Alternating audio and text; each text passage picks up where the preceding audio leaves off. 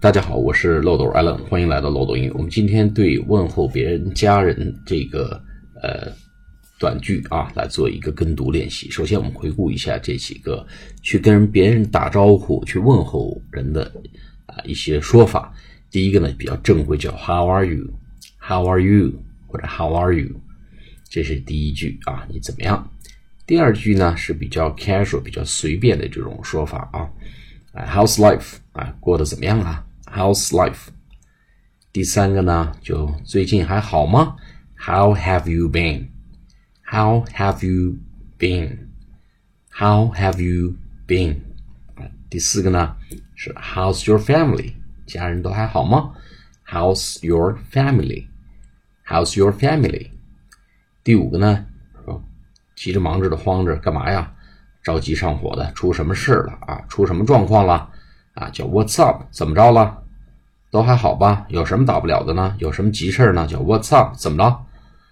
哎，那么最后一个呢，叫 What's new？熟人往那一坐，说有有什么新鲜事吗？What's new？What's new？New N E W 啊？有什么新鲜事吗？拿来说一说。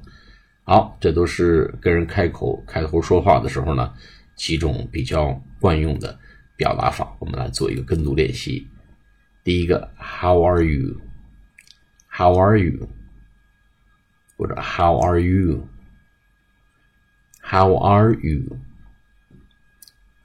第二个，How's life？How is life？就是 How's life？就 How is your life 的意思。How's life？How's life？第三个 ，How have you been? How have you been? How have you been? 第四个，How's your family? How's your family? How's your family?